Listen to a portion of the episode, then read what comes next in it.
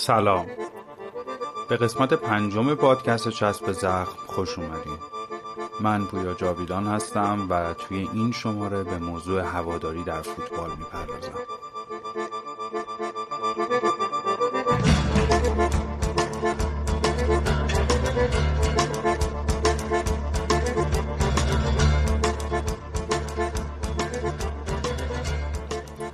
توی این قسمت چسب زخم سعی می‌کنم به کمک مهمانان پادکست به مسئله هواداری فوتبال در ایران و رابطه بین باشگاه و هوادار بپردازم. رابطه که یه سرش فوتبال تمام دولتیه و یه سر دیگهش هواداری که جز خونه دل چیزی آیدش نمیشه. توی این قسمت از پادکست سه مهمون منو همراهی می‌کنن. علی کربلایی روزنامه نگار و ورزشی نویس از تهران. رامتین جباری روزنامهنگار و ورزشی نویس از گوتنبرگ سوئد و داروین صبوری استاد دانشگاه و دکترای جامعه شناسی ورزشی. همین اول کار از رامتین جباری یه تشکر ویژه بکنم که سختی اختلاف ساعت و گرفتاری کارهایی که داشت رو و مشکلات ضبطی که خیلی پیش اومد چندین و چند بار رو با سعی صدر و روی خوشش ندیده گرفت. رامتین جان خیلی ازت ممنونم و امیدوارم به کوری چشم دیو زمستون سوئد بهار بشه. بریم سراغ اصل ماجرا. والا بار اولمه می‌خوام تجربهش کنم یه البته تو تهرون ها تو شیراز خیلی رفتم. تو شیراز رفتی؟ تو شیراز زیاد رفتم. بازی های برق و اینا رو برق و فجر حالی که فجرم فعلا نابوده. پرسپولیس حرف یکی دو سال نیست بچگی پرسپولیسی بودم و هستم و تیممو عوض نمی‌کنم. حتی اگه ببازه. برد خیلی مهمه. فقط باید بازیکن‌ها جون خودشون بزنن. یعنی جنازهشون از تو زمین بری بیرون. این مهمتره. تا حالا به خاطر پرسپولیس دعوا کردی؟ بله. خیلی. حتی کتککاری؟ حتی حتی کتکم بخورم. تیممو دوست دارم. چرا باعث میشه دعوا کنی؟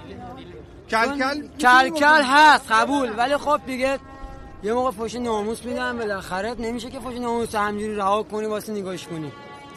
اگه حالا فوتبالی باشه اون قضیهش فرق می‌کنه. آره. من سرام میدم پایین میرم. یعنی کل کلا بعضی موقع به دعوا کتککاری بله ختم یه میشه. کشتن میده. تو استادیوم تا حالا دیدی همچین چیزی؟ بله. وحشتناک. ما با هوادار خودمون بیدن دعوا می‌کنم. با هوادار خودمون. حالا من میگه سر چی دیگه نمی‌دونیم. تو استادیوم فوش هم دادی؟ والا کسی که واقعا تاجری باشه و کسی که از مکتب ناصر اجازه خودش رو بدونه فکر نکنم به خودش اجازه فش شدن بده. حالا به خاطر حمایت از تیم دعوا کردی؟ بله حتی با استاد دانشگاه هم, هم گلاویز شدم حتی. جدی؟ بله. گلاویز هم شدی؟ با استاد دانشگاه. چرا؟ خب یه تعصب خاصی دارم من رو تیمم. یعنی بعد خانوادم استقلال رو میپرستم. یعنی اول خدا بعد خانواده بعد استقلال. از کجا میای؟ از شیراز. چقدر تو راه بودی؟ هزار کیلومتر نه زمان بهم بگو از ساعت هشت اومدیم. آقا ما هشت حرکت کردیم. ده اینجا بودیم. هشت دیشب. صبح ده شب. دعوا نکردم ولی گریه کردم. گریه که گریه کردی؟ توی بازی الان گریه کردم. جدی. علی منصور آره. آها. دومین شیشتای معروف. اونا که اصلا سندش نیست ما هم قبول نداریم. یه زمانی ما هشت زده بودیم. تا حالا شده لیدرها ازتون بخوان روی سکو با کسی دعوا کنید یا علیه کسی شعار بدید نه من میگم که تو تهرون نیومدم ولی تو شیراز لیدر شیراز کلا چون حالا با تیم خودمونم مسابقه داشتیم فجرم تیم خودمونه. هیچ وقت فوش ندادیم. تو شیراز که فوش ندادیم. حالا اینجا رو نمی‌دونم. ما وقتی از فوتبال حرفه‌ای حرف می‌زنیم به صرف ارقام هزینه شده در باشگاه ها و یا یه لیگ نمی‌تونیم اسم حرفه‌ای رو روش بذاریم و اصطلاحاً یه برچسب بهش بزنیم. باشگاه حرفه‌ای با تمام ارکانش شناخته میشه که تو صدرش هم به نظر من رابطش با هواداره. یه تیم بدون هوادار مثل یک رونین میمونه یه سامورایی بیارباب. نمی‌دونه برای کی شمشیر باید بزنه از حیثیت کی دفاع می‌کنه. روز نبرد برای کی پا به میدون می‌ذاره. افتخارش رو قراره به کی تقدیم بکنه. مثال بزنم نساجی مازندران. همون تیمی که زمین تمرین نداره. استادیوم که خب چرس کنم ولی هوادار داره و رابطه بین هوادار و بازیکنها عمیقه. وسط فصل که برای سود به لیگ برتر می جنگیدن از محمد عباس ساده که گلزن قهاری هم بود خواستن که دوباره به تیمشون برگرده. نتیجهش رو می‌خوایم بدونین نتیجهش معلومه. عباس ساده از سایپا جدا شد وسط فصل و به ندای قلبش گوش کرد و به نساجی برگشت. یه مثال دیگه بزنم. ملوان بندر انزلی درسته که الان لیگ یک بازی می‌کنه اما هواداراش برای خدافزی پژمان نوری جمع میشن. پژمان نوری که بعد از یه سفر اودیسه وار تو فوتبال بالاخره به خونه اولش برگشت. روز خدافزیش هوادار روی سکوها پرچماشون رو تکون دادن فشفشه روشن کردن و با صدا زدن اسمش باهاش خدافزی کردن. اما وقتی ابراهیم صادقی بعد از نزدیک به دوازده سال از سایپا تو فوتبال خداحافظی کرد کسی نبود روی سکو اسمش رو فریاد بزنه کسی براش شعار نمی ساخت کسی براش پرچم تکون نمی‌داد روی سکوها. اینه که میگم اولین رکن باشگاه حرفه‌ای در فوتبال در هر سطحی که می‌خواد باشه. اول از همه هواداره. هوادار تو گام اول انگیزه بخش و حامی بازیکن و کادر فنیه. و حتما این جمله رو از دهن بازیکنها و مربیا بارها و بارها شنیدین. یه جمله خیلی کلیشه ایه که میگن ما به عشق این هوادارا بازی می‌کنیم که تو سرما و گرما میان و از ما حمایت می‌کنن. هوادار تو گام دوم اولین حامی مالی تیمه. توی دنیای فوتبال حرفه‌ای با خرید اقلام هواداری و خرید بلیت مسابقه اولین و وفادارترین حامی مالی یه تیمه. اسپانسر میاد و میره. ولی هواداره که همیشه میمونه. هواداره که مثل باشگاه هامبورگ وقتی می‌بینه که تیمش با خطر ورشکستگی روبروه از جیبش هزینه می‌کنه تا تیمش ورشکسته نشه و اون خاطره جمعی اون همه افتخار و روزای تلخ و شیرینی که با هم پشت سر گذاشتن به دست فراموشی سپرده نشه از بین نره باشگاهش رو نجات میده. اما همین هوادار توی یک چشم به هم زدن بیرحمترین قاضی موجود در دنیاست و به جز تنبیه کردن و اخراج کردن و تنگ کردن عرصه به مربی یا بازیکن چیزی دیگه رازیش نمی‌کنه. گاهی اوقات هنوز سوت پایان بازی به صدا در نیومده با انواع و اقسام فوشای ترکیبی کافدار کار رو به جایی میرسونه که یک نفر مثل حاجی مایلی تو کنفرانس بعد از بازی پقی بزنه زیر گریه. طاقت یکی مثل علی دایی تاق بشه و تو کنفرانس خبری بعدش طوفان به پا بکنه.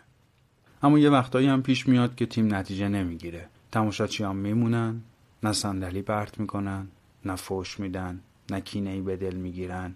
میسنن و مربی و بازیکناشون تشویق می‌کنن. یا گاهی اوقات تماشاچی ها اشتباهی بازیکن رو که به قیمت از دست رفتن یک بازی یا یک جام تمام میشه رو میبخشن. هواداری فوتبال پر از فراز و نشیبه مثل خود زندگی. پر از روزای تلخ و شیرینه. پر از خاطره های تلخیه که دوست داری فراموشش کنی و با حسابانیش رو میبخشی. مثل اون قیچی علی دایی که جلوی کره به پاش نگرفت. مثل اون پنالتی چیپ یحیی گل محمدی که گل نشد. مثل لغزش استیون جرارد که به قیمت از دست رفتن یه قهرمانی برای لیورپولیا تموم شد. حسرتی که الان امسال سال 20 فکر می‌کنم اندیه که قهرمان نشدن. اگه برای دوست نداشتن یه باشگاه باید هزار تا دلیل داشت برای دوست داشتنش یه دلیل کافیه. عشق. عشق به رنگ عشق به پیراهن عشق به بازیکن. این عشق و علاقه گاهی ریشه هایی داره که شاید خودمونم یادمون میره.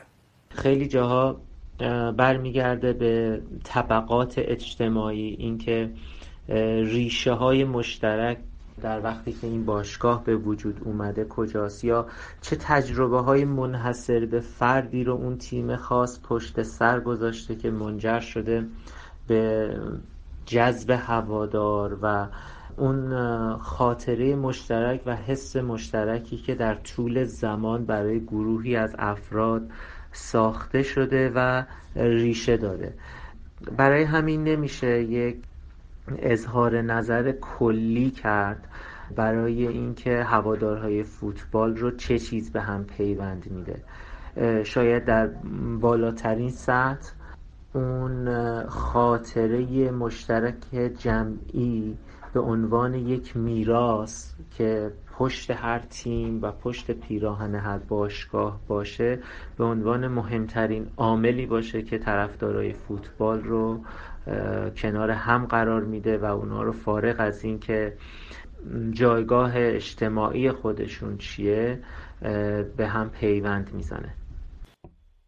ببینید اگر بخوایم یک دستبندی کلی داشته باشیم از دلایل هواداری در تیم های ورزشی می‌تونیم به چند مورد در حداقل کشور خودمون اشاره کنیم. مهمترین مورد اون یک مورد تاریخی هست. به عبارتی مخصوصا این دو تیم آبی و قرمز خودمون اینها پیوندهای عمیقی در بد و شکلی خودشون داشتن با حوزه سیاست. تا جایی که ما تیم تاج رو که استقلال فعلی هست اون رو و هواداری از اون تیم رو به عبارتی هواداری از دستگاه سلطنت می‌دونستیم و کسانی که خواهان سلطنت بودن و خودشون رو در واقع هواهای نو از سیاست در جامعه می‌دونستن با هواداری از تیم آبی نشون می‌دادن که ما خواستگاه سلطنت داریم و می‌دونید که از همون بد و تشکیل کسی مثل مثلا علم در پیشانی این تیم بود کسی که نخست وزیر بود و معمولا سیاست های این تیم هم خیلی رابطه مستقیم با سیاست های دربار داشت. از طرف مقابل چپ ایرانی نیروهای ضد سلطنت در ایران نیروهای مخالف نظم موجود سیاسی در سالهای قبل از انقلاب به عبارتی با هواداری از تیم پرسپولیس داشتن خودشون رو تصویت می‌کردن و باز تولید می‌کردن در جامعه عنوان کسانی که چندان دلخوشی از سیاست و سلطنت ندارن و مخالف اون هستن اینو می‌تونیم به در واقع ریشه شکلگیری هواداری از این دو تیم در ایران بدونیم. بعد از اون احتمالا چیزی که خیلی مهم هست بحث سرمایه های فرهنگی هست یا بحث دیگران مهم هست در خانواده ها به عبارتی مثلا خود من یک دایی داشتم که اون به شدت تاجی بود و استقلالی بود و وقتی من بچه بودم کنار او می نشستم بازی ها رو تماشا می‌کردم. وقتی می‌دیدم که اون خوشحال میشه از برد این تیم من هم به واسطه اینکه علاقه احساسی نسبت به دایی خودم داشتم بعدها من هم هوادار تیم استقلال شدم و احتمالا به همین شکل رفته. از طرف دیگه یکی از دلایل دیگه بحث بومی و محلی هست. یعنی یک سری از تیم ها هستن که اونها دارن تثبیت می‌کنن ما رو در یک منطقه جغرافیایی خاص. به عبارتی هواداری از اون تیم ها گویی هواداری از اون جغرافیایی خاص هم هست. جایی هست که ما در اونجا زندگی می‌کنیم. ممکنه وابستگی های قومی و زبانی و محلی داشته باشیم و داریم با هواداری از اون تیم به عبارتی برجسته می‌کنیم منطقه جغرافیایی خودمون رو. برجسته می‌کنیم زیست خودمون رو. برجسته می‌کنیم خورده فرهنگ خودمون رو در دل یک فرهنگ بزرگتر لحجه گویش و مرام خودمون رو. می‌تونیم از تیم های شهرستانی نام ببریم از تیم های خوزستانی نام ببریم. می‌تونیم از تراکتورسازی تبریز نام ببریم که باز هم یک سری پیوندها با حوزه های زبانی و محلی می‌خوره. از طرف دیگه من فکر می‌کنم گاهی ما طرفدار یک تیم خارجی میشیم و داریم پیوند می‌زنیم خودمون رو به یک گستره بزرگتر از جغرافیای خودمون. وقتی یک سوپر استار وارد یک تیم میشه وقتی یک فوق ستاره هست در یک تیم ممکنه علاقه ما رو نسبت به اون تیم جلب کنه گاه پیروزی های یک تیم اینکه ما خیالمون راحت باشه از اینکه این تیم همیشه قهرمان جام جهانی خواهد بود یا جزء دوست کشور اول فوتبال جهان خواهد بود ما هم به طرفداری از اون به خاطر اون زیبایی اون ناب بودن بازی مثلا در تیم فرض کنید برزیل اقدام می‌کنیم و باز هم خودمون رو پیوند می‌زنیم به گستره های مهمتر. همینجا که داشتین شما صحبت می‌کردیم من این چیزی به ذهنم رسید. وقتی به نقش در واقع تاج و خواستگاه هواداراش و پرسپولیس اشاره می‌کردید ما توی ایران تیمای کارگری و در واقع تیمایی که خواستگاهشون کارگرا باشه قبل از انقلاب نداشتیم که مثلا بگیم که اینها به عنوان تیمایی بودن که خواستگاه چپ بهشون چنگ مینداخت در صورتی که تیم پرسپولیس اتفاقا تیم یه سرمایدار بود و اتفاقا خریدای گرونی هم داشت. چون بدلش رو در واقع نداشتن رفتن سراغ این به عنوان تیمی که در مقابل تاج قرار می‌گیره یا نه یه علتهای دیگه داره. ببینید علت ها که علت های در واقع خیلی مختلفی هست. یکی اینکه پرسپولیس تنها تیمی بود که می‌تونست قد علم کنه. به لحاظ خریدها. ببینید وقتی دربار یک بودجه هنگفتی داره که می‌تونه بازیکنان خوب بخره احتمالا از اون برم شما احتیاج دارید به یک سرمایه دار که بتونه این کفه ترازو رو به یک نوعی هماهنگ کنه با اون سمت که بتونه یارای مقابله داشته باشه. تیم دیگری نبود که بتونه هم سطح و هم پایه تیم تاج بتونه خریدها رو داشته باشه بتونه ثروتمند باشه. طبق آمارها تیم تاج بعد از تیم رئال مادرید ثروتمندترین باشگاه جهان بود. خب مسلما چون آلترناتیو دیگری وجود نداره در این قسمت و این, این تیم تاج هست که این تیم پرسپولیس هست که می‌تونه روی تیم تاج رو به نوعی کم کنه. و اون اون رو شکست بده. اینه که این این تقابل خاناخا شکل می‌گیره. از طرف دیگه شما به حوزه کارگری که اشاره کردید ما ما کلا در طول تاریخ ایران هیچ وقت وارد اون فضای کارگری به شکل مارکسیستی خودش نشدیم که بخوایم. حتی حتی وارد دورهای فئودالی به اون شکل مارکسیستی خودش نشدیم. به عبارت گفتمان چپ در ایران یک گفتمان ناقص هست. حتی در حوزه هواداری. وقتی در حوزه سیاست خودش الکن هست و ناقص هست و تنها یک رونوشت خیلی جعلی و کمایی از نسخه اصلی چپ در واقع جهانی هست در حوزه هواداری هم به همین شکل است. یعنی اونها تصمیم گرفتن. به عبارتی می‌تونیم اینجوری بگیم تصمیم گرفتن. نیروهای مخالف سلطنت. فقط چپ هم نبودن. می‌تونیم از جبهه ملی صحبت بکنیم. می‌تونیم در واقع از مذهبیون هم صحبت بکنیم. حتی افراد عادی که سلطنت طلب نبودن فرض کنیم. متوجه سوالتون نشدم. گفتم حتی افراد عادی که سلطنت طلب هم ممکن نبوده باشن و چپ هم نبوده باشن از بله. تیم پرسپولیس بله و, فقط نظم موجود رو یک, یک نظم درست و در واقع عادلانه پیش خودشون قضاوت نمی‌کنن و بازسازی نمی‌کنن. حتی اونها هم به عبارتی می‌تونیم بگیم که در بدو شکلی این باشگاه به سمت اون باشگاه رفتن حالا یه سوالی اینجا من دارم. چیزی به اسم ارزش هواداری وجود داره؟ یعنی ارزش هایی که باشگاه بهش پایبند باشه و بر اساس اون هوادارا بهش جذب بشن و اصلا اینو مثلا سرلوحه کارش قرار بده؟ ببینید می‌تونیم نام ببریم. اما بیش از اینکه اینها ولیوز باشن یعنی در واقع ارزش ها باشن پترنن الگوها هستند ما یک سری الگوهای هوا می‌تونیم از یک سری الگوهای هواداری نام ببریم. می‌تونیم از یک خورده فرهنگ از یک ساب کالچر هواداری نام ببریم که به ما میگه که هوادار خوب چه هواداری. و و, یک رفتار حرفه هواداری چه هواداری. از این ما می‌تونیم نام ببریم. اما اینکه اسمشو بذاریم ارزش های هواداری من کمی با این با این مفهوم کمی مشکل دارم. ببین مثلا من وقتی توی استادیوم با هوادارا صحبت می‌کردم چه روز دربی چه روزهای دیگه که می‌رفتم استادیوم باهاشون صحبت می‌کردم. مثلا می‌گفتن که اول مثلا خدا بعد پدر مادر بعد مثلا پرسپولیس یا بعد استقلال. از یه واجه مثل پرستش عشق یه علاقه خیلی عجیب و غریب همراه با تعصب مثلا همیشه اسم میبردن. اینو ما اصلا می‌تونیم بهش بگیم ارزش یا نه؟ نمی‌تونیم بهش بگیم ارزش. ببینید اگر اگر ما بخوایم در ذهن کنشگر باشیم خب مسلما یک مجموعی از باورها و ارزشها هست. به عبارتی همون خورده فرهنگ سابکارچی که من خدمت شما عرض کردم یک مفهوم دقیق تری هست به عبارتی من به عنوان یک جامعه شناس یا شما به عنوان یک خبرنگار احتمالا خیلی باید حواسمون جمع باشه که این مفاهیم رو در جایگاه درست علمی خودشون استفاده بکنیم. حتی اگر از زبان کنشگران که الان هواداران هستن برخواسته باشه. ما می‌تونیم بگیم اینها یک یک سری خورده فرهنگ هایی هستن که در دل فرهنگ بزرگتری که اون اون کالچر عمومی هست در کل جامعه جاری و ساری هست شکل می‌گیره. در اینکه اونها بازسازی می‌کنن این مفهوم هواداری رو یعنی تعلق به یک باشگاه خاص رو در کنار مفاهیمی که این مفاهیم یه مقدار کلان مفاهیم هستند به عبارت ما وقتی از خدا صحبت می‌کنیم یا از پدر مادر یا نهاد خانواده صحبت می‌کنیم اینها یک سری کلان مفاهیم هستند که در دل خودشون یک سری ارزش ها رو تولید می‌کنن یا پاسبان یک سری ارزش ها هستند نگهبان یک سری ارزش ها هستند در اینجا وقتی یک هوادار میاد تیم خودش رو هم ارز این, این مفاهیم کلان قرار میده می‌تونیم برسیم به همون حرفی که اغلب جامعه شناسان می‌دونن که امروزه ورزش و مخصوصا فوتبال تبدیل به دین هزاره سوم شده. به عبارتی وقتی شما فوتبال رو نگاه می‌کنید انگار شما دارید یک دین رو مورد بررسی قرار می‌دید. هوادارهای زیادی داره یک سری مراسم و آینها داره استوره داره باید و نباید داره یک سری تاریخ ها داره. انگار روز جزاست که در زمین فوتبال روز رستاخیز است که در زمین فوتبال حکم فرمایی می‌کنه. اون داور انگار یک نماینده ای از خدا، خدایان آسمانی هست که امروز بر زمین اومده و داره قضاوت می‌کنه.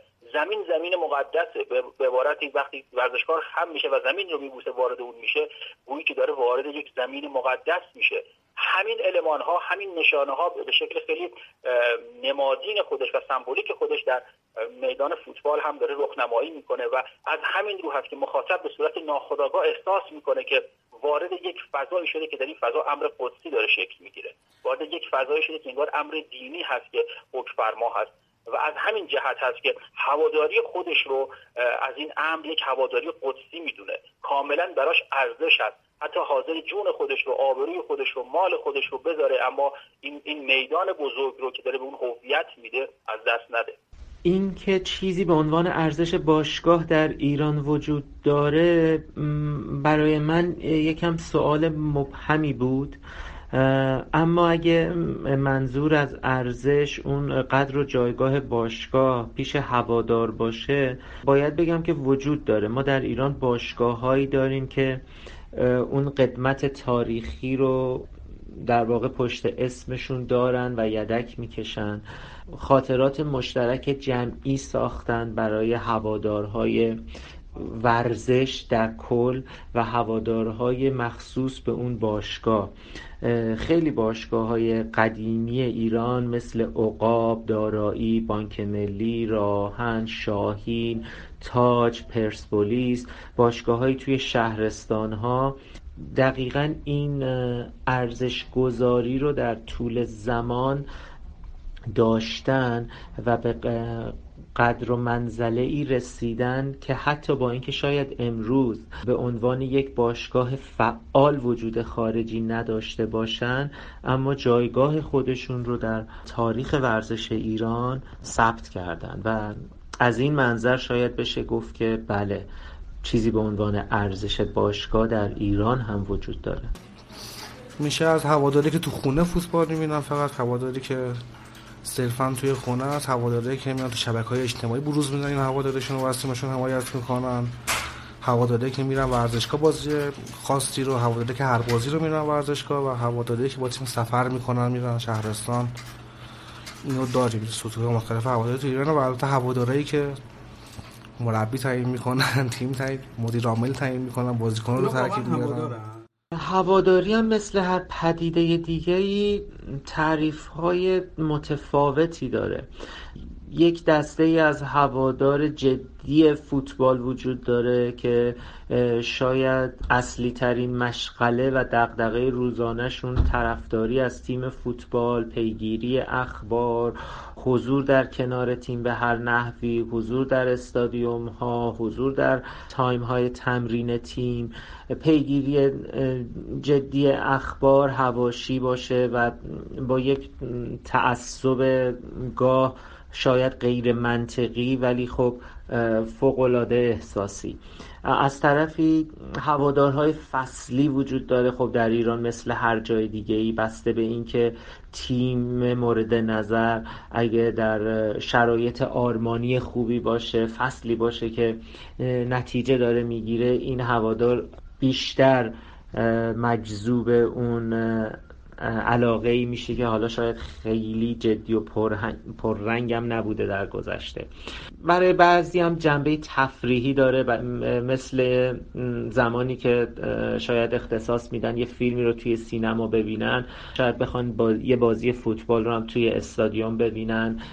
بسته به شدت علاقه و اون درکی که از خود فوتبال به عنوان یک پدیده فنی دارن هم باز می‌تونه متفاوت باشه. ببینید معمولا افراد در جامعه هر کدوم از ما عضو یک گروه هستیم و چه بخوایم چه نخوایم در اون گروه ها بازسازی میشیم. به عبارت شما یا عضو خبرنگاران هستید که یک در واقع گروه بزرگتر هست. یک اجتماع رو تشکیل میده. یا جزء دانشجویان هستید. یا جزء یک طبقه از در واقع الیت قرار می‌گیرید. یکی از ابتدایی ترین گروه هایی که افراد می‌تونن اونها بپیوندن و فارغ از جنسیت و جنسیت و سواد و در واقع تمام این المان های جدا کننده باشن هواداری از تیم هاست. وقتی شما خودتون رو منتصب به یک تیم بزرگتر می‌دونید انگار دارید خودتون در یک حلقه بزرگ اجتماعی بازسازی می‌کنید و میگید من در این حلقه هستم. چیزی که در اینجا شکل می‌گیره یک انسجام درون گروهی هست. یک یک سرمایه اجتماعی درونی هست که در اینجا شکل می‌گیره و, و فقط هم در این کتگوری داره در این قالب داره چرخ می‌خوره. از طرف دیگه این این هویت فقط با تمایز قابل تشخیص است و قابل استمرار هست. به عبارتی حتما باید گروه های دیگری در کنار شما وجود داشته باشند که که وجود شما رو یا اعتبار و شعن شما رو یا تاریخ شما رو مورد حمله قرار بدن یا مورد تهدید قرار بدن مورد خطر قرار بدن. از اون سمت هست که شما برای این این انسجام درونی در واقع شکل گرفته این انسجام گروهی شکل گرفته دست می‌زنید به پرخاشگری دست می‌زنید به دفاع دست می‌زنید حتی به هواداری های خیلی شاید از نظر یک مخاطب بیرونی غیر منطقی. پس ما عضو گروه ها میشیم برای اینکه خط تمایز خودمون رو با دیگران شکل بدیم و از طرف دیگه پیوند بخوریم با یک گروه بزرگتر. وقتی تیم شما یا تیم اون هوادار می‌بره ما از ادبیات ما استفاده می‌کنیم. میگیم ما بردیم. یا میگیم ما قهرمان شدیم. انگار که واقعا خود ما در اون زمین بودیم. انگار که واقعا این این هوادار خودش سهم داشته در در پیروزی این تیم. و به این شکل هست که داره به خودش هویت اجتماعی میده. تجربه تماشای فوتبال توی ورزشگاه به نظر من یه تجربه سیاله. تو تو سنهای مختلف به عنوان یه هوادار تو شرایط مختلف امکان داره که تجربه رو داشته باشی. چیزی که خیلی شاخصه و شاید فصل مشترک همه سالهای حضور و مرتبه هایی باشه که تو به عنوان تماشاچی و هوادار تیم خاصی توی ورزشگاهی اون حس مشترکی باشه که تو با بقیه تماشاچی داری. و مهمتر از اون اینکه خودت رو بخشی از اتفاقی می‌دونی که در حال انجامه. یعنی از اون حالت انتظایی تماشای, تل... تماشای مسابقه توی تلویزیون در میاد و انگار تو هم بخشی از اون حادثه میشی. می‌تونی تاثیر بذاری روی جریان مسابقه و می‌تونی تاثیر مستقیم و آنی بگیری از چیزی که داره اتفاق میفته ولی خب تو سنهای مختلف و شرایط احساسی مختلف و همینطور از منظر مختصات خود مسابقه قطعا تجربه متفاوتیه. هر بار رفتن به استادیوم و اینکه قطعا هیچ دوبار حضوری در استادیوم عین هم نیست. من فوتبال دیدن رو از خیلی کوچیکی تو استادیوم شروع کردم. یه پدر عشق فوتبال داشتم که دیوانه فوتبال بود کلا. و هر هفته می‌رفت استادیوم با تاکسی خودش می‌رفت این یعنی تاکسی داشت خودش و همه بچه های محل رو هم جمع می‌کرد می‌رفتیم. و خیلی مواقع این تجربه خانوادگی می‌شده یعنی من میومدم خودم داداشم هم میورد که استقلالی بود به زور و خواهرم هم گاهی میورد خواهرم مثلا نزدیک ده سال از من بزرگتره ولی تا 15 14 15 سالگی میبردش استادیوم بابام با خودش. هیچ وقت با مشکل روبرو می‌شدیم می‌خوام ببینش اون زمان نه اونقدر مشکل نبود. دختر بچه ها رو چون کوچولو موچولو عمودشون موقع همچنان مشکلی نداشت. یعنی بابام قلندوشش می‌کرد میوردش خود کوچکتر هم جلوه میدادیمش که راحت می‌رفتیم تو ورزشگاه.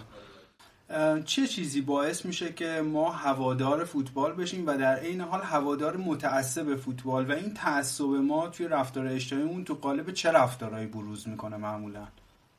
یه مقدار بحث در واقع پیچیده است به عبارت بحث جامعه شناختی خیلی خطی نیستن. اینکه حالا این تعصب به چه شکل انجام میشه گاه به شکل خشونت شما می‌بینید گاه به شکل پرخاشگری می‌بینید. گاهی نه به شکل یک انسجام در اون گروه خیلی خوب می‌بینی که همه دست در دست هم دارن دارن یک شعار مشترک رو می‌خونن. اما ما باید در تحلیل ها حواسمون باشه اینکه میدان ورزش یک میدان منفک و جدا شده از بستر کلی اجتماع نیست. به عبارتی مخصوصا در کشوری مثل کشورهای ما که میادین دیگری برای عرض اندام میادین دیگری برای سرگرمی ها برای انسجام ها وجود نداره. من فکر می‌کنم تمام هندونه های ما در سبد ورزش قرار تمام تخم مرغ های ما حداقل در سبد ورزش هست.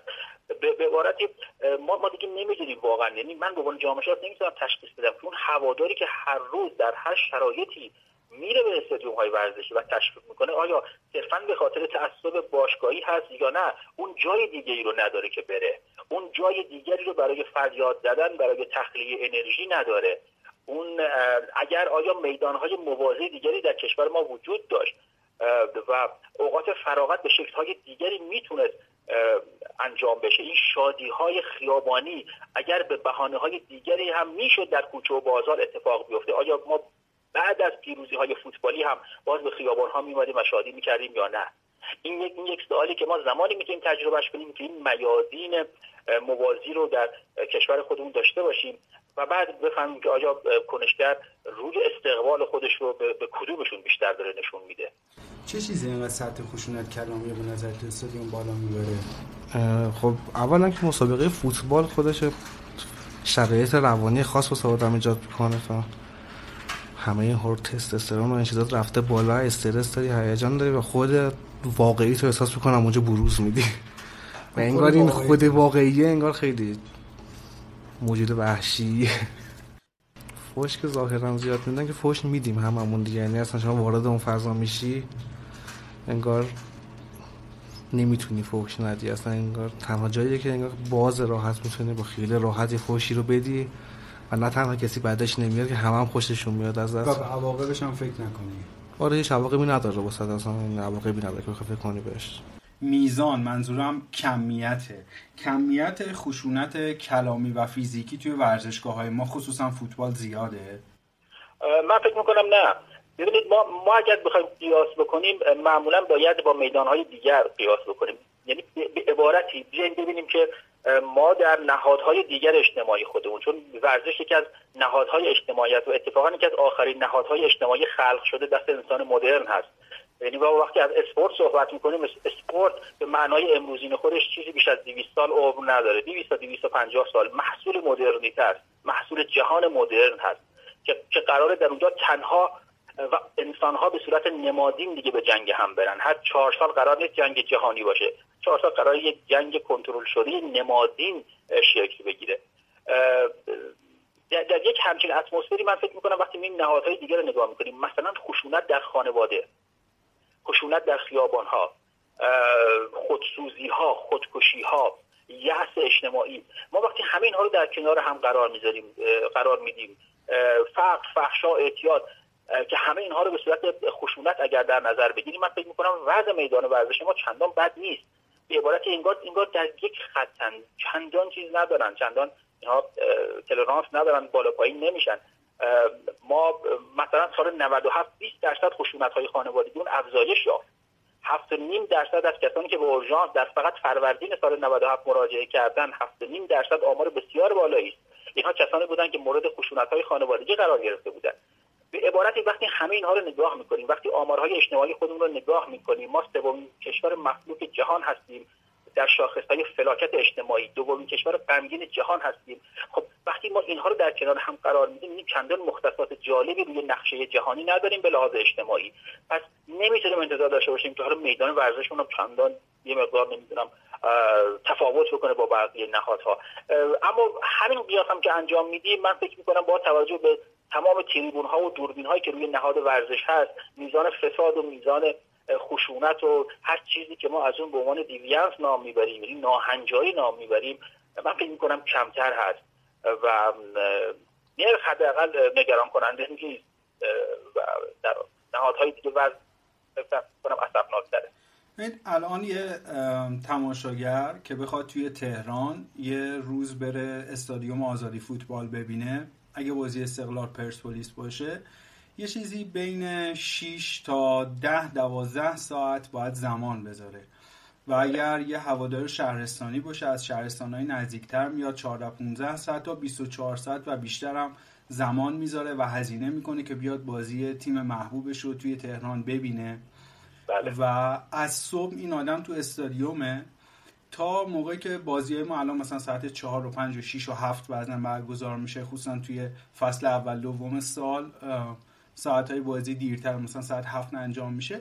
این آدم خسته است تشنه است احتمالا گشنه است تغذیه خوبی هم تو استادیوم نمی‌تونه تهیه بکنه و بعضا اگه بخواد جاشو ترک بکنه بره مثلا دستشویی و یه خریدی بکنه بعد برگرده ممکنه همون جایی که نشسته بود از صبح نتونه بشینه باید یه جای بدتر بشینه. این خستگی و کلافگی چقدر تو بروز رفتار پرخاشگرانه؟ هم از طرف تماشاچی هم از طرف نهادهای امنیتی تاثیر می‌ذاره. پوره جان اصلا احتیاجی به یک تحقیق خاص نیست یا احتیاجی به یک هوش فوق العاده جامعه شناختی نیست؟ ارتباط ارتباط کاملا تنگاتنگ و مستقیمی است.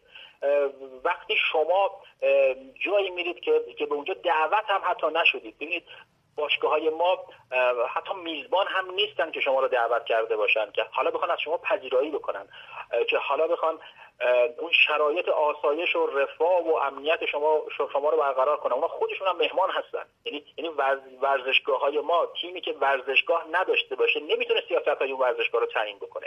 حتی وقتی نقشی در بلیت فروشی هم ندارن باشگاه های ما. حتی وقتی معلوم نیست که این این بلیت فروشی به چه شکل هست و توی جیب چه در واقع سازمان هایی میره.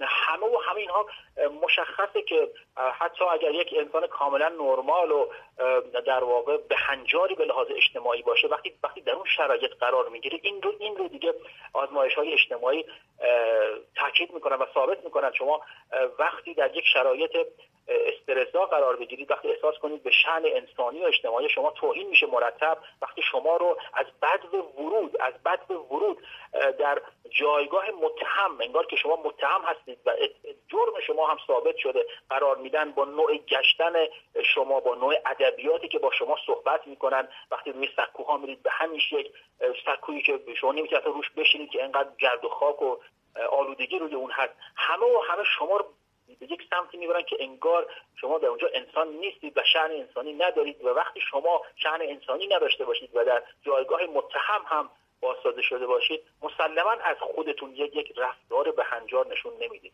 احتمالا شما خسته اید شما تشنه اید شما می‌خواید برید ادرار کنید نمی‌تونید جایگاه خودتون رو ترک بکنید چون صندلی ندارید. اگه برگردید روی صندلی شما نشستن حالا شما نگاه کنید با مسانه پر و با رو شن اجتماعی لگت شده و با یک صندلی کثیف و با این همه های و هوی اگر شما پرخاش نکنید اگر شما این اعتراض خودتون رو به شکل پرخاش به شکل های ناموسی و غیر ناموسی نشون ندید احتمالا مشکل انسانی دارید. نه اینکه وقتی نشون تک جنسیتی بودن فضا چقدر تو این جو تاثیر می‌ذاره؟ شما یه بار برید به یک خونه خالی که فقط در اون مردها زندگی می‌کنن.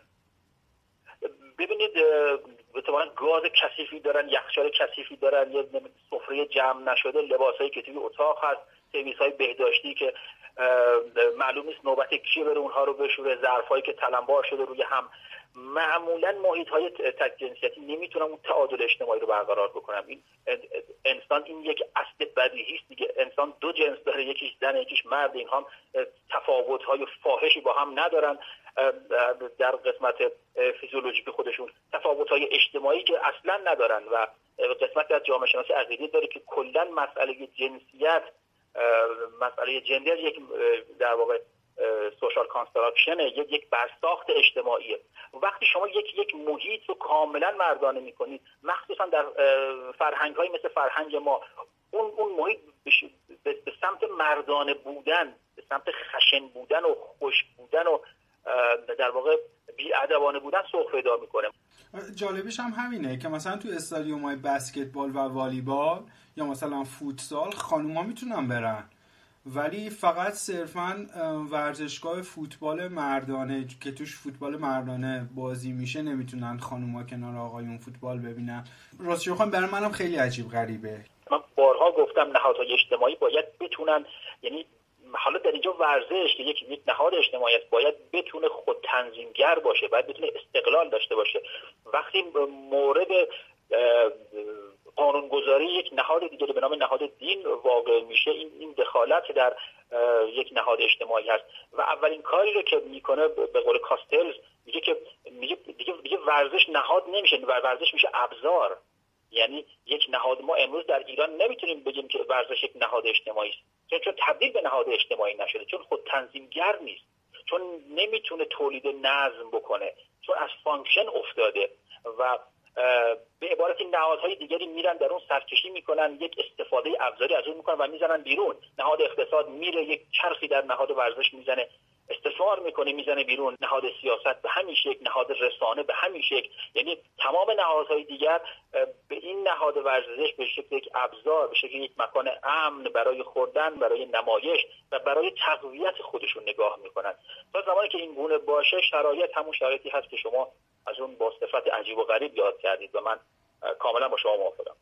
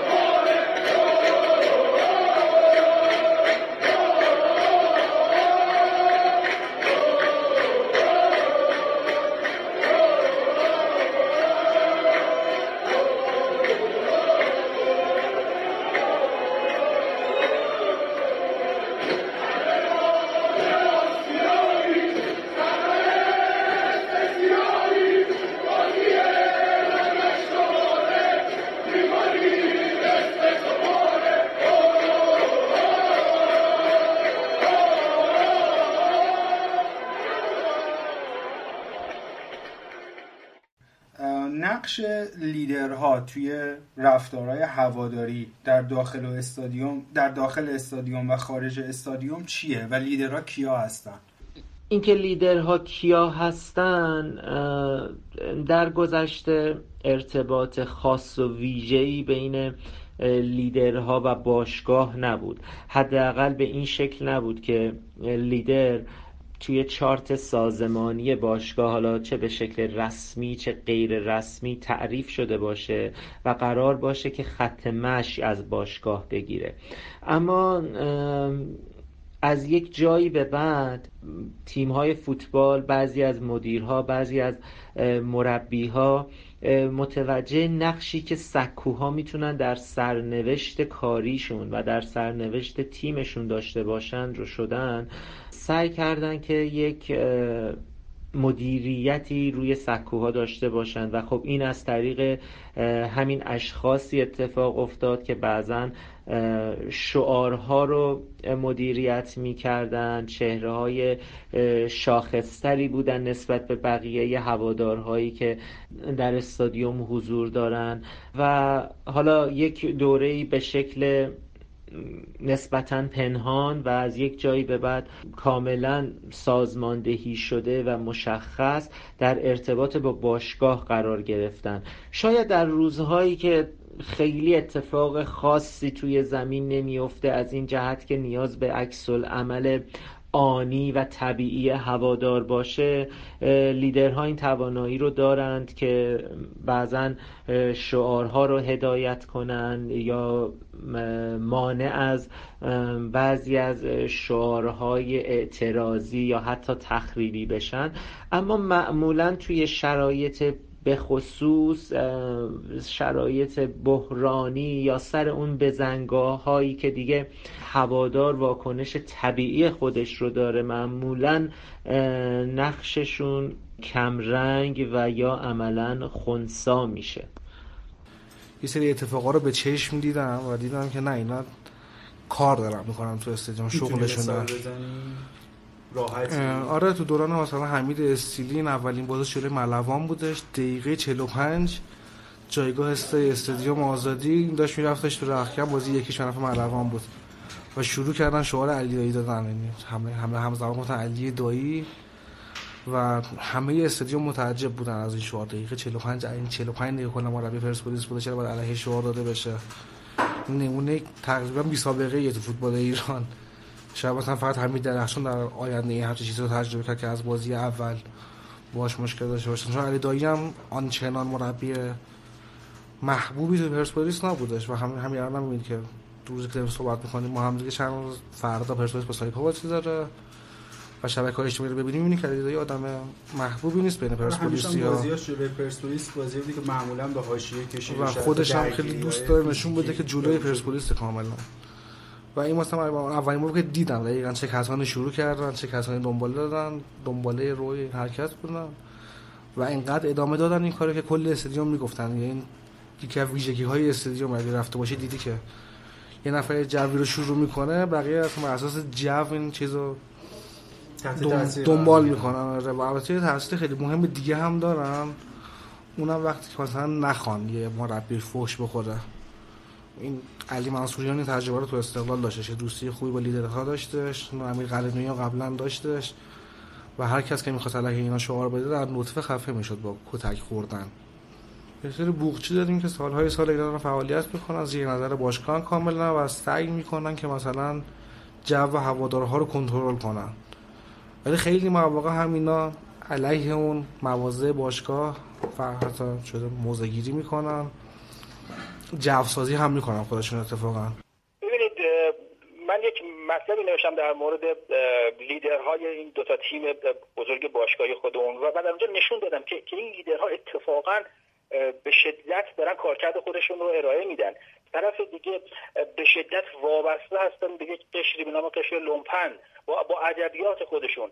لیدر کسیه که که میره برای نمی‌دونم دعواهای بازیکنان میره اونجا شاخشونه می‌کشه دعوا می‌کنه و گاه قمه می‌کشه. گاه خودش هست که میره این بازیکنه ها رو ادب می‌کنه.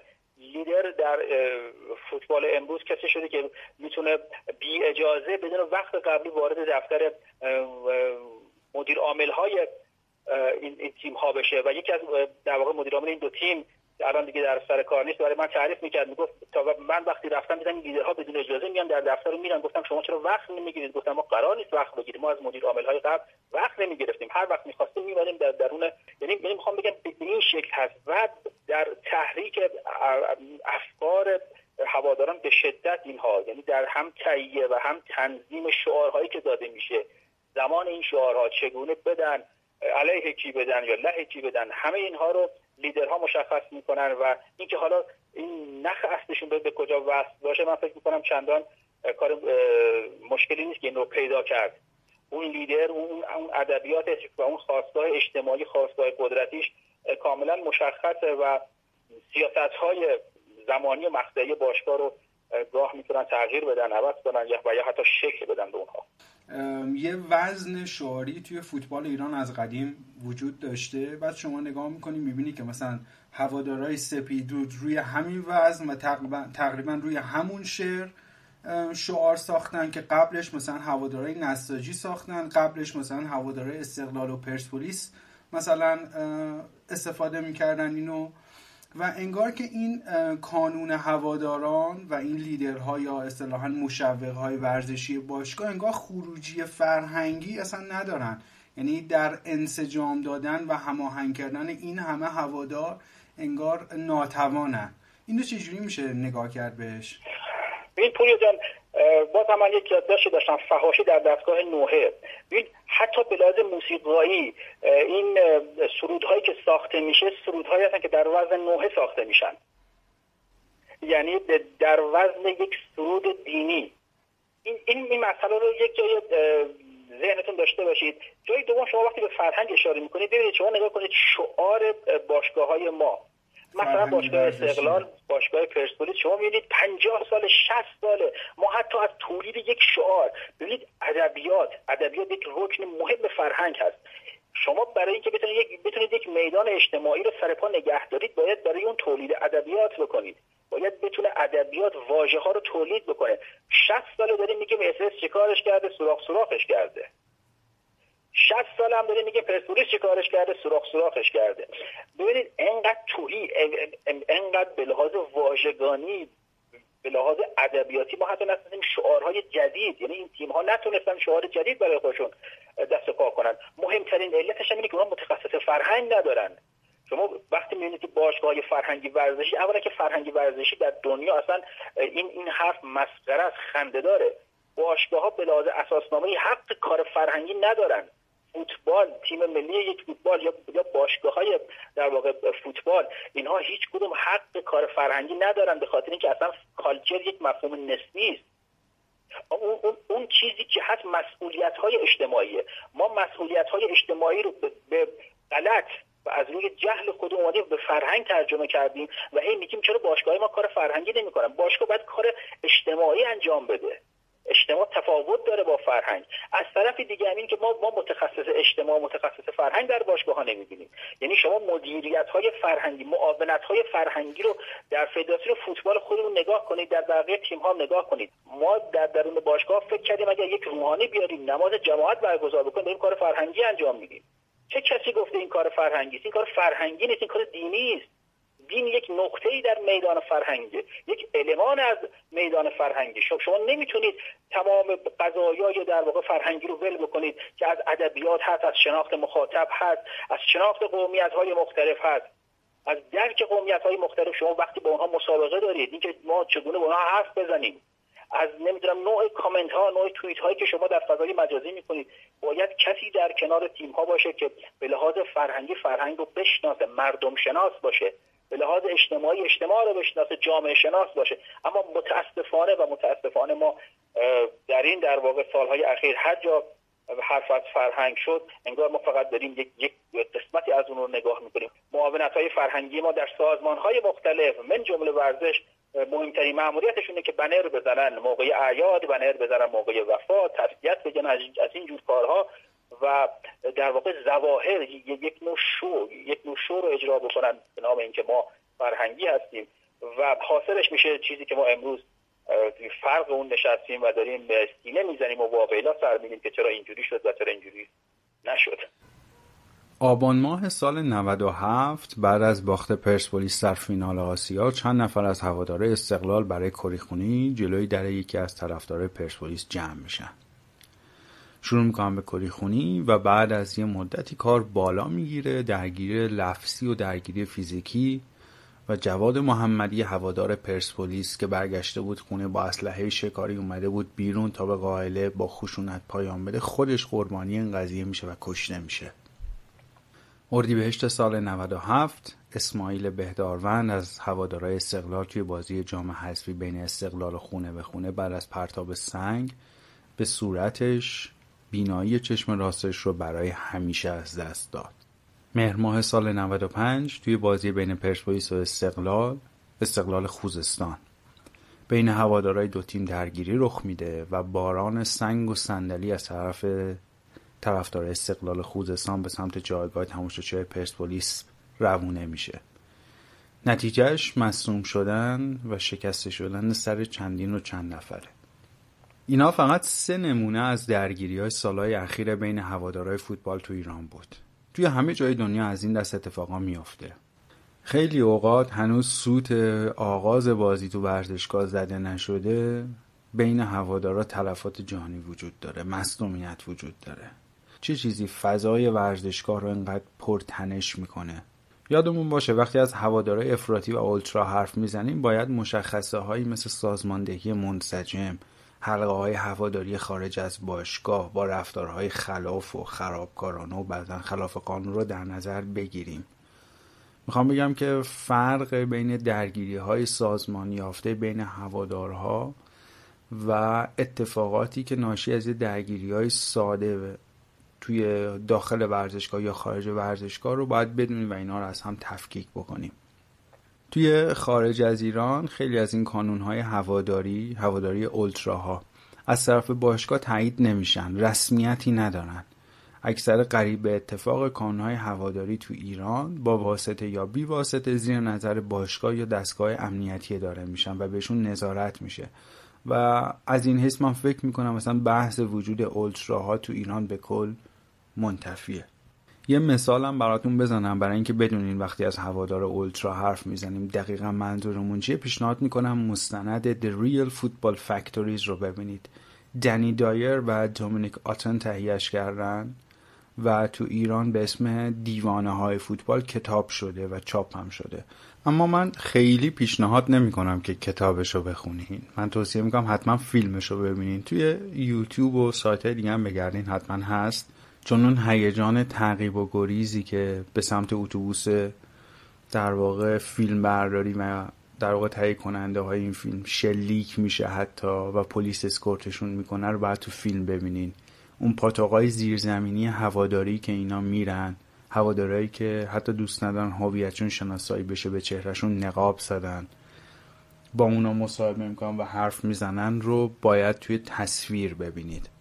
هوادار افراطی هم در ایران داریم. هوادارهای خیلی متعصب و همینطور که در جواب سوال قبلی گفتم دقدقه کامل و تمام وقت نسبت به تیم مورد علاقه شون خب اگه پیگیر اخبار باشی می‌بینی که بعد از هر بازی حساسی مثل دروی ها یا مثل مسابقات در سطح باشگاه های آسیا بعضا اتفاقهایی بین طرفدارای فوتبال میفته حالا برخوردهای خیلی خشن و جدی دو گروه مختلف با هم یا اینکه بر اثر یک عکس عمل فوقالعاده شدید و آنی هوادار سلامتی خودش رو و حتی جون خودش رو به خطر میندازه بله به نظر من هوادار افراطی هم توی فوتبال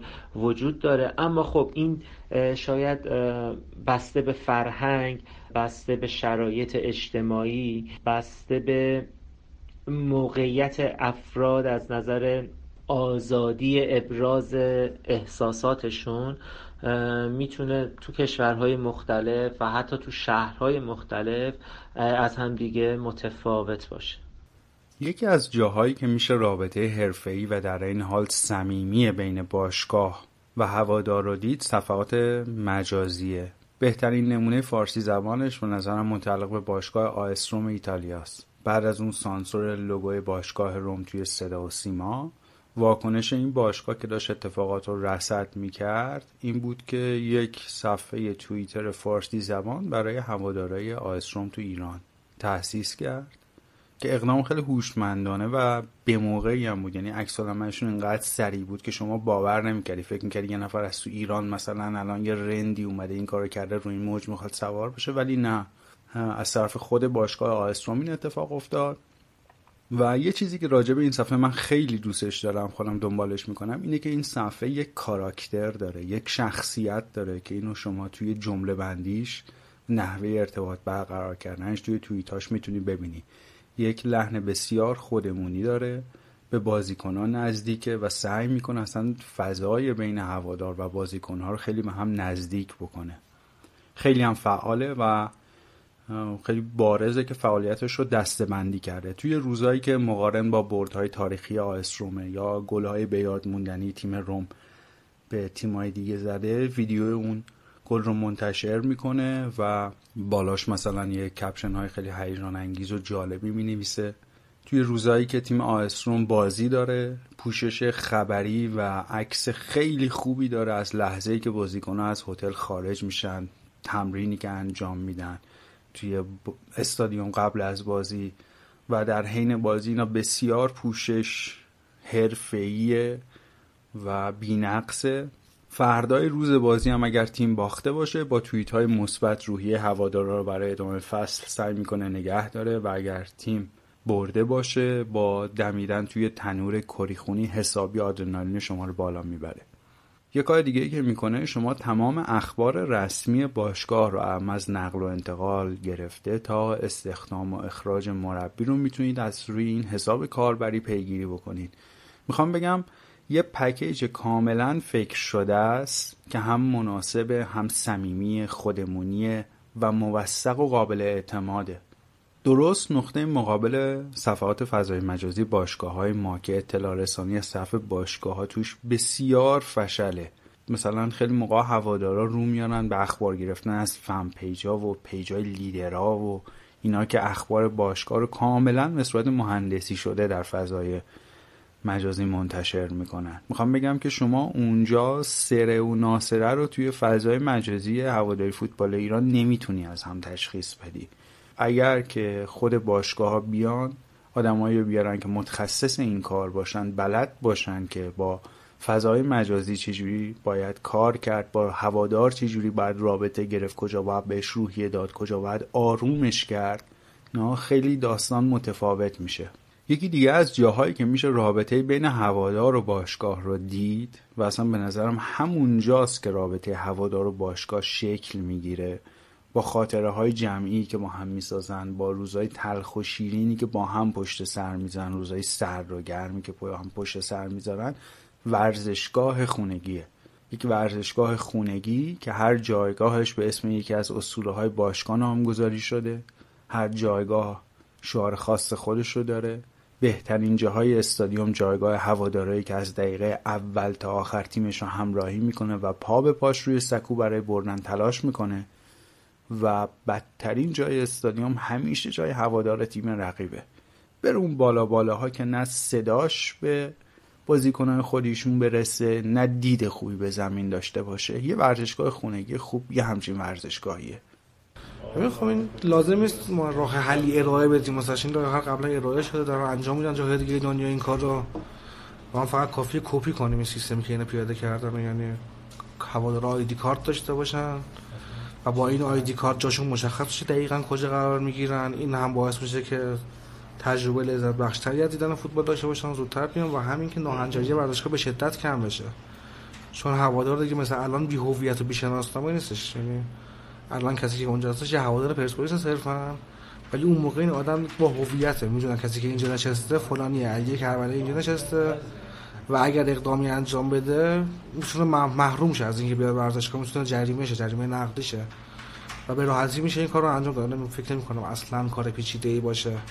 یعنی اول از همه به نظر تو شماره گذاری استادیوم شماره گذاری انجام شده آره و کافیه صرفا که بلیط فروشی متفاوت باشه با چیزی که الان هستش. آیدی کارت داشته باشن هوادارا. میگم این حتی می‌تونه باعث تو بازی خیلی خاص مثل فینال آسیا مثل دربی که تقاضای بلیط بیشتری میشه اینا در اولویت باشن کسایی که بازی بیشتری اومدن. این کارم دقیقا همه جا دنیا انجام میشه. و حتی در سالهای آینده مثلا جایگاه های بهتر به کسایی برسه که بیشتر اومدن ورزشگاه و این خودش باعث میشه که هواداره افراطی تر و پایه تر تیم نزدیکتر میشن هم دیگه اینجوری رابطه بین باشگاه و هوادار تو ایران چه شکلیه؟ این رابطه معیوبه در واقع به خاطر همون چیزی که اول بحث گفتم که ما مفهوم باشگاه کلا مفهوم اشتباهیه. یعنی به شکل اشتباهی جا افتاده تو ذهن ما. و این قضیه تو دید مدیرامونه در واقع. یعنی مدیرای مدیر باشگاه همشون فکری دارن به تیم دارن نگاه می‌کنن. و مثلا دلیلش دلیل اصلش هم اینه که فوتبال ما از دولت داره تنظیم می‌کنه. یعنی فیدرش دولته و اگر اینجوری نبود اینا مجبور بودن که با هوادارشون رابطه بهتری داشته باشن تا بتونن ازشون منابع مالی جذب کنن. و الان چون به منابع مالی هوادار نیازی ندارن در واقع چون پولشون از جای دیگه در میارن دلیلی نداره مثلا هوادار رو خوشنود کنن همیشه مثلا به خواست اونها کاری رو انجام بدن موزه گیری خواست مثلا انجام بدن. مثلا بلیت ورزشگاه هر چقدر که بخوان تعیین می‌کنن الان. واسهشون مهم نیست هوادار چی میگه اصلا الان چون نیاز مالی بهشون ندارن. برخلاف باشگاه دیگه دنیا که نیازمند پول هوادارشون دقیقا. و به پول هوادار زندن اما اینجا خب نه اینجوری نیستش و تا وقتی هم که درست نشده باشه این قضیه این رابطه هیچ وقت درست نمیشه. مثلا اینه که راه حل صرفا سیاسی هم داره این قضیه یعنی از بالا باید نگاه یه چیزی هم که شاهدش هستیم یه مقدار عجیب غریبه اینه که مثلا باشگاه های رقیب تو ایران اسپانسر مشترک دارن. اصلا همچین چیزی کجای دنیا؟ ببین اصلا از نظر قانونی همچین چیزی ممکن نیستش لیگای دیگه که یک با اسپانسر بتونه اسپانسر دو تا باشگاه باشه. چه برسه همین مثلا ایرانسل اسپانسر تقریبا همه باشگاه های لیگ. قبلا همراه اول رو 8 تا 9 تا تیم سامانه هوایی تشکیل داده بود. و اتفاقا نکته عجیبش که اینه که اسپانسر نیستین یعنی داره از موقعیت sponsoring استفاده می‌کنه خودش نشون میده ولی داره از هوادار پول می‌گیره. یعنی احتمالاً نمی‌دونم یا نه. اینا توی سری سامانه دارن مردم بهشون اس میدن و ادعا می‌کنن که همش می‌رسه باشگاه در حالی که مثلا من تو سینوت کار می‌کردم خودم شخصا و نهایتا 30 درصد از این پول به باشگاه می‌رسه یعنی حتی اون پولی که هوادار داره میده همش هم باشگاه نمی‌رسه و مثلا ایران سری کنار رو پیانه پرسپولیس داده پول می‌بره از این قضیه. یعنی از عجیب ترین که باید چیزای دنیا. مثلا اینه که اصلا نه تنها باشگاه ها درک نکردن این قضیه رو که این شرکت هایی که من اسپانسر میشن هم درک نکردن sponsoring تو فوتبال چیز متفاوتی از بیلبورد تبلیغاتیه. یعنی پیراهن تیم ها دارن چشم که به چشم بیلبورد تبلیغاتی نگاه می‌کنن. در حالی که اون چیز اصلی که مثلا Fly Emirates از رئال مادرید و میلان و تیم هایی که داره می‌خواد وفاداری هواداری ایناست. و این وفاداری در صورتی که تو از تیم رقیب هم حمایت کنی هیچ وقت به دست نمیاد. ولی مثلا اینه که اصلا شرکت های ایرانی کمپانی ایرانی حساب نمی‌کنن. یا اصلا بلد نیستن این قضیه. یا احساس می‌کنن که به دردشون نمی‌خوره این قضیه. به عنوان سوال آخر نداشتن ورزشگاه خونگی به تیم‌های ایرانی؟ و دو تا بزرگیشو بخوایم مثال بزنیم مثل استقلال و پرسپولیس. چقدر ضربه می‌زنه؟ ما ما هم یعنی ما مشکل ریشه ای تر داریم. درآمد بلیط فروشی رو نمی‌دونیم چه جوری داره تقسیم میشه بین باشگاه ها نمی‌دونیم چقدرش داره می‌رسه. اصلا ورزش خونگی چه جوری می‌تونن بسازن؟ اینا با کدوم پول بسازن. تو پول مربیشون موندن. این نمی‌تونن بسازن و اگر بسازن هم نمی‌دونم چقدر می‌تونن استفاده کنن ازش اینا. خب این الان استقلال و پرسپولیس دو تا ورزشگاه بهشون داده شد ولی ورزشگاه ورزشگاه مثلا استقلال ورزشگاه که بهش دادن حتی واسه تمرینشون هم مناسب نیست. چه برسه واسه بازی یه تیمی که این همه هوادار داره. یا شهید کاظمی نه رفتی یا نه سمت بیزهره یعنی تو از شمال تهران از مرکز تهران می‌خوای برسی بهش حداقل یک ساعت یک ساعت و نیم تایم برگزاری واسش یعنی از ورزشگاه آزادی هم حتی بعد مسیرتر و دورتره و جای امنی هم نیست چندان. یعنی خیلی پیش اومده از ماشین ها دزدی کردن اونجا. بازیکن حتی میان با ماشینای خوبشون نمیان ماشینای معمولیشون میان. خب این ورزشگاه به درد همین که مثلا کمپ تمرینی باشه هم می‌خوره به درد اینکه تیم امیدشون گاهی بازیکن نمی‌خوره نه اینکه ورزشگاه خونگیشون باشه. و این موضوع چه ضربه می‌زنه باشگاه ما؟ اولی مسئلهش اینه که حس مالکیت و حس بازی خونگی بودن رو ندارن بازی تیم‌های ما دیگه الان. این تو ورزشگاه یوونتوس که نگاه می‌کنی جای جای ورزشگاه یوونتوس نوشته شده. تو رختکن دارن شعارهای انگیزشی خودشون رو می‌بینن. از بیرون ورزشگاه همه چی اوکیه واسهشون. ولی خب تو اینجا جایگاه اسم داره. جایگاه اسم دارن و خودش اگه مثلا جایگاه 93 رئال مادرید رو می‌شناسن جایگاه مختص سرخیو راموسه. و خب این انگیزه است واسه سری بازیکن‌ها که بیان کار ماندگاری انجام بدن که یه جایگاه به اسمشون بشه. ورزشگاه خونگی یکی از اون ارکان اصلیه که نبودش خیلی تعریف ها رو عوض کرده. شاید در طول زمان این قضیه پذیرفته شده در ایران. حالا اون فقدانش خیلی به چشم نمیاد. ورزشگاه خونگی بخش اصلی از تعریف یک باشگاه و همینطور تعریف یک کلوپ هواداریه. اینکه یک جایگاه فیزیکی و مشخص پیوند دهنده گروهی از مردم به یک تیم فوتبال باشه که همیشه اتمسفر خاص خودش رو داره و شرایط فرهنگی خودش رو به وجود میاره و در طول زمان به عنوان یک حافظه تاریخی انگار که توی اون ورزشگاه ذخیره میشه و با هر مسابقه و با هر اتفاق تمام اون خاطرات و گذشته و اتفاقها انگار که زنده میشه و این تجربه منحصر به فرد و مشخصیه که همین بودن و وجود ورزشگاه خونگی موجبش میشه. خب از این جهت ضرر خیلی بزرگیه. حالا اگه بخوایم فاکتور بگیریم از اینکه یک ورزشگاه خونگی به عنوان یک امکان سخت افزاری چقدر می‌تونه به پیشرفت یک تیم فوتبال کمک بکنه از نظر درآمد بحث حرفه‌ای فوتبال امروز خب باز یکی از آیتم های اصلی یک باشگاهه خب شکی نیستش که نبودش به ضرر تیم های فوتبال ماست در ایران. آره یه چیزی که بر من بازی مقدار عجیب و غریبه اینه که باشگاه های ما برخلاف روال عادی به عنوان باشگاه حرفه‌ای حالا اگه بپذیریم اینا حرفه‌ای این فرض رو می‌ذاریم کنار توی کانون های هواداری در واقع اقدام نمی‌کنن که کارت هواداری همون آیدی کارت صادر بکنن. و از این طریق شما بدونی کی میره استادیوم مثلا بشه کنترلش کرد. چون دقیقا جاهایی که نمیشه کنترلش کرد مثل فضای مجازی و حالا حتی استادیوم ها همین الان چون اصطلاحا ناشناسن نوفیسن پشت نقابن شما می‌بینی انواع و اقسام رفتارهای خلاف رو ازشون می‌بینی خشونت های کلامی فیزیکی و فهاشی ها توی سطح فضای مجازی. یعنی دقیقا هوادار جاهایی که نوفیسه و در امانه توی رفتارهای خیلی پرخاشگرانه رو ازش می‌بینی. اما جاهایی که کنترل میشه جاهایی که مثلا باهاش صحبت می‌کنن باهاش حرف می‌زنن ازش درخواست می‌کنن مثل بازی های بین که مدرمی با نماینده های آسیا یا بازی های انتخابی جام ملت ها و جام جهانی که AFC و فیفا به شدت حساسه روی مثلا شعارهای نجات پرستانه پرتاب اشیا و اینا. شما می‌بینی که این تماشاگر و این هوادار یک انسان کاملا معقوله میاد فقط فوتبالش رو می‌بینه از فوتبالش لذت می‌بره تشویق می‌کنه تهیج می‌کنه خوش رو تخلیه می‌کنه ابراز احساساتش رو به تیمش می‌کنه و بعد برمیگرده خونه. این فضای دوگانه رو چجوری میشه به یه سمتی برد که از این حالت در بیاد؟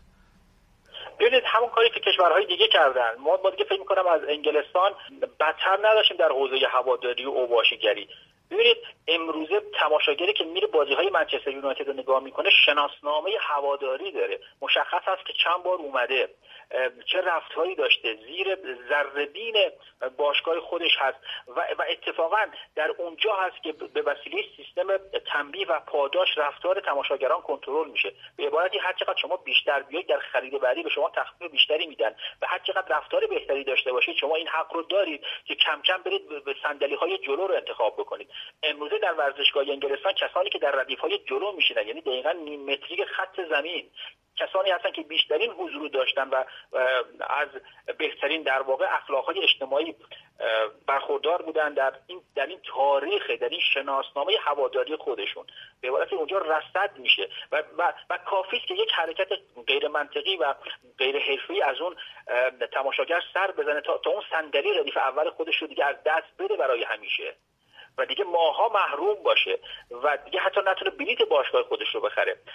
اما ما این مکانیزم ها در کشور خودمون دیده نمیشه به خاطر اینکه ما یک حیات به نوعی فله درگیر یک حیات فله هستیم. اما وقتی افراد ناشناس باشن وقتی افراد تاریخ نداشته باشن نه تنها تاریخ نداشته باشن بلکه همونجوری که در قسمت قبلی خدمت شما عرض کردم با مسانه پر و با شر انسانی منکوب شده و لگد مال شده بر روی نیمکت ها میرن. ما چندان نمی‌تونیم از اینها انتظار یک سری کنش های خیلی اخلاقی و انسانی داشته باشیم. همچنین ما می‌دونیم که این که این کنشگر از کره مریخ نیامده در داره در ایران زندگی می‌کنه با مشکلات اقتصادی با مشکلات حمل و نقل با مشکلات خانوادگی فردی اجتماعی روبرو هست.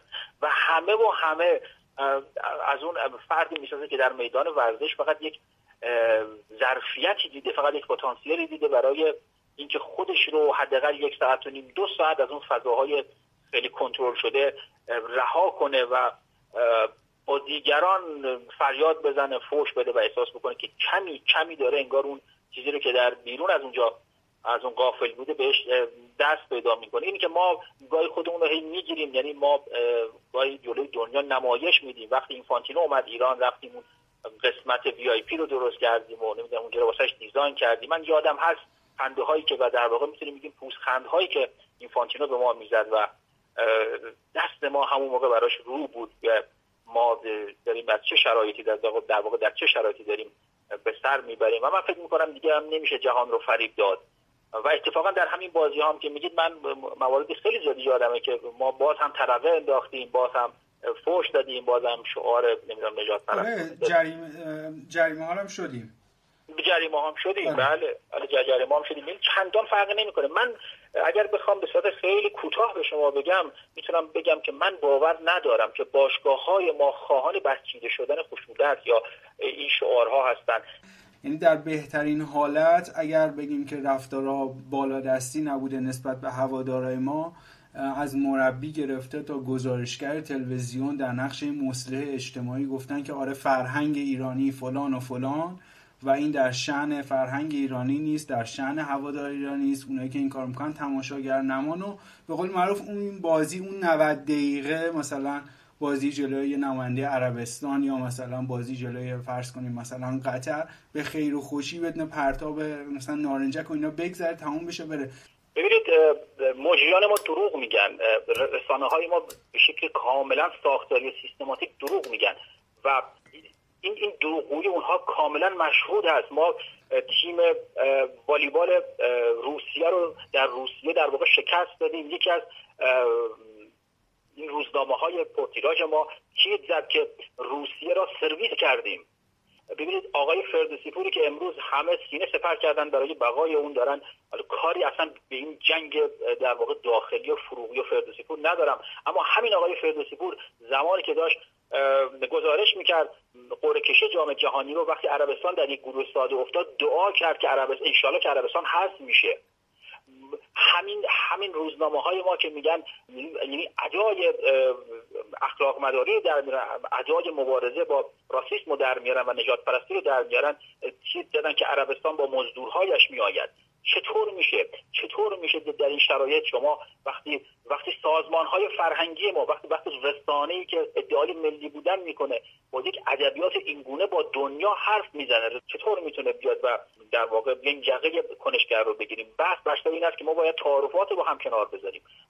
من و شما آقای پوریا می‌تونیم تا فردا مرتب هی از از تعارفات حرف بزنیم خودمون رو سانسور بکنیم و همین زیست خودمون رو زیست معیوب خودمون رو تا ابد ادامه بدیم. اما یک راه حل دیگه هم داریم که تعارفات رو با هم کنار بذاریم. وقتی گزارشگر ما سالهای سال آقای خیابانی و دیگران گفتن تماشاگر نما و سالهای سال گفتن ایرانی ها بهترین تماشاگران دنیا هستند یک کسی نبود صدا بزنه آقای خیابانی بگی آقای خیابانی چه کسی گفته بر پایه چه آماری میگید ما ایرانی ها بهترین تماشاگران دنیا هستیم؟ وقتی ما به خودمون دروغ بگیم آقای پوریا وقتی به خودمون دروغ بگیم بگیم ما بهترین تماشاگران دنیا رو داریم و وقتی مجبور شدیم اون ترقه ها و اون فوش ها رو بشنویم شروع کردیم به جعل یک مفهوم دیگه به نام تماشاگر نما. یعنی یعنی ما ما برای توجیه دروغ اولمون دروغ دوم رو ساختیم و برای توجیه دروغ دوم توجیه در واقع دروغ سوم رو ساختیم و همینطور تا ابد هی ما داریم به هم دروغ میگیم در حوزه های اجتماعی به خاطر فرار از واقعیت خودمون به خاطر فرار از این مختصات دردناک خودمون بر نقشه های اجتماعی و جهانی که اونها رو نادیده بگیریم اگر بله. می‌خوایم برای خودمون شنی دست پا کنیم باید از نو شروع بکنیم باید یاد بگیریم باید دبستانهای ما فعال بشن آموزش بدن آینده تولید بکنن ما باید چشم داشته باشیم به انسان آینده انسانی که محیط زیست دوست داشته باشه عاشق صلح باشه عاشق دیگری باشه عاشق جهان باشه. اینه که ما وقتی این این آدم ها رو که از دبستان ها و از دانشگاه ها و از مدارس همین کشور از زیر برنامه های کودک و رسانه همین کشور وارد استادیوم شدن ما حق نداریم اونها رو در واقع تخویف کنیم ما, ما حق نداریم به اونها برچسب ناهنجاری اجتماعی بزنیم. اینجوری انگ زدن به میدان ورزش و میدان ورزش رو زیر سوال بردن من فکر می‌کنم فقط یک فرار هست یک فرار رو به جلو هست.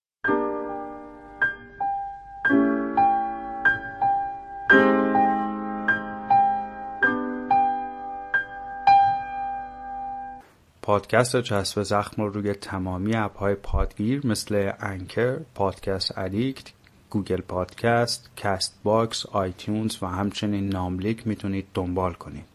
بزرگترین کمکی که می‌تونیم به من بکنین اینه که پادکست چسب زخم رو گوش بدین و به بقیه معرفی بکنین و روی app های پادگیر بهش نمره بدین یا براش review بنویسین بهترین راه ارتباطی اینه که ایمیل بزنین چسبکست at gmail.com و یا اینکه توی صفحه توییتر با شناسه at چسبکست با من در ارتباط باشید. من حتما نظراتتون رو می‌خونم و تا جایی هم که بتونم حتما بهشون جواب میدم.